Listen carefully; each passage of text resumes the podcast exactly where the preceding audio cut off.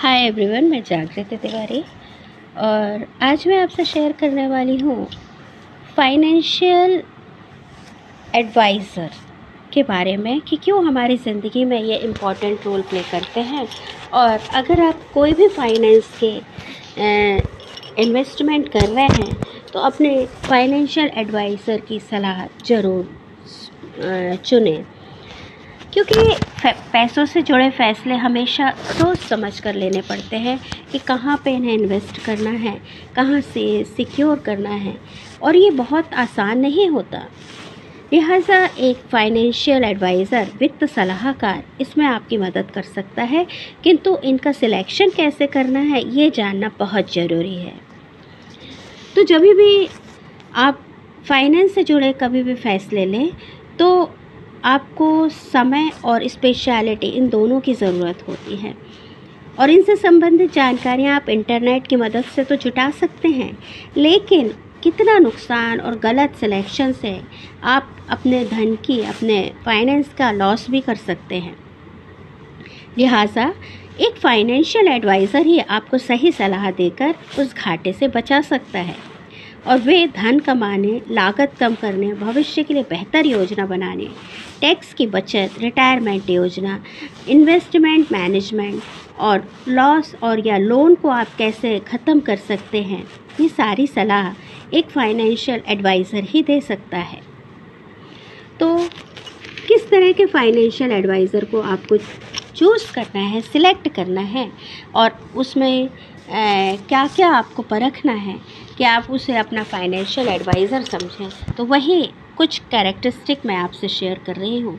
सबसे पहले तो आपको उसकी प्रामाणिकता जाँच लेनी चाहिए कि जो भी आपका सलाहकार है फाइनेंशियल एडवाइज़र है, वो वाकई में प्रामाणिक रूप से योग्य है कि नहीं?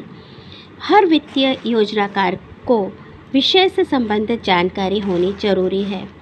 हर फाइनेंशियल एडवाइज़र का नाम सेबी से पंजीकृत यानी कि रजिस्टर्ड होना बहुत ज़रूरी है। सेबी भारतीय वित्त बाजारों और सेवाओं के लिए नियामक प्राधिकरण है। किसी भी फाइनेंशियल एडवाइज़र को चुनने से पहले उसकी वेबसाइट www.sebi.government.in पर उसका रजिस्ट्रेशन अवश्य चेक कर लें। दूसरा भुगतान का स्वरूप समझें। कोई भी वित्तीय सलाहकार बिना फ़ीस के या आपका काम नहीं करेगा। तो आपको काउंसलिंग करनी है आपके अगर कोई सलाह भी देनी है उसको तो वह फ़ीस लेगा। और कुछ सलाहकार यानी कि एडवाइज़र साल भर का फ़ीस एक साथ ले लेते हैं। तो कुछ कमीशन पर काम करते हैं। भुगतान पर उसे साफ़ बात करें। फ़ीस देने पर क्लियर रहे। वह जितना भी और जितने भी, जैसे भी फ़ीस लेगा, उसे लिखित में ले लें। हालाँकि वार्षिक भुगतान से बेहतर है कि आप समय समय पर फ़ीस को दें। फाइनेंशियल जो डिक्शनरी होती है या शब्दावली होती है, उसके वो कुछ अलग रहती है और सबके लिए आसान नहीं होती। तो यदि आप कोई भी एडवाइज़र चुनते हैं तो इस बात का ध्यान रखिए कि वह फाइनेंस से जुड़ी बातें बड़ी आसानी से समझा सके। हर प्रक्रिया को सरलता से आपको समझा सके। साथ ही आपके हर सवाल का साफ़ साफ़ जवाब दे सके। निश्चित करिए कि जो भी एडवाइज़र है, उससे संपर्क करना आसान हो। जब भी आवश्यकता हो, तब वह आपको उपलब्ध हो। यह भी तय करें कि सलाहकार से आप कितनी बार मिल सकते हैं और सलाहकार से संपर्क करने के बाद कितनी जल्दी आपको जवाब मिल सकता है। अनुभव मायने रखता है। जो भी एडवाइज़र है, उसके एक्सपीरियंस के आधार पर ही आप सिलेक्शन करें।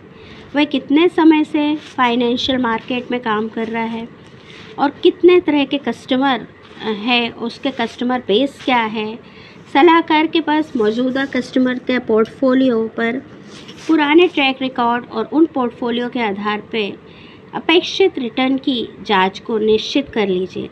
यदि संभव हो तो मशवरा लेने के लिए जो कस्टमर प्रेजेंट हैं, उन तक पहुँचने का प्रयास करिए। मौजूदा कस्टमर आपको बहुत अच्छे से बता सकते हैं कि वो किस तरह का फाइनेंशियल एडवाइज़र है।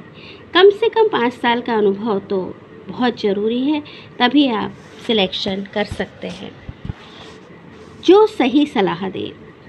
सलाहकार एडवाइज़र की सत्यनिष्ठा को भी ध्यान में रखिए, ताकि आगे बढ़ने पर किसी कानूनी पचड़े में आप ना पड़े।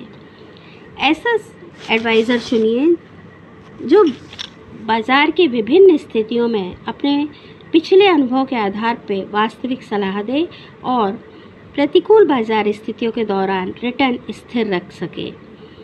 अवास्तविक रिटर्न का वादा करने वाले और फर्जी स्कीम बेचने वाले सलाहकारों से आपको बचना है। तो बस, आज के लिए इतना ही कि जब भी आप किसी फाइनेंशियल इन्वेस्टमेंट टैक्स रिटर्न किसी के लिए भी आप अपने फाइनेंशियल एडवाइज़र को ज़रूर चुन लीजिए। ताकि आप एक सही दिशा में अपने फाइनेंस को इन्वेस्ट कर सकें और वो सारे कैरेक्टरिस्टिक में आप चेक कर लीजिए कि उसके अकॉर्डिंग आपका फाइनेंशियल एडवाइज़र है या नहीं। तभी आप उसे सिलेक्ट करें। तो बस आज के लिए इतना ही। स्टे सेफ़ जय हिंद।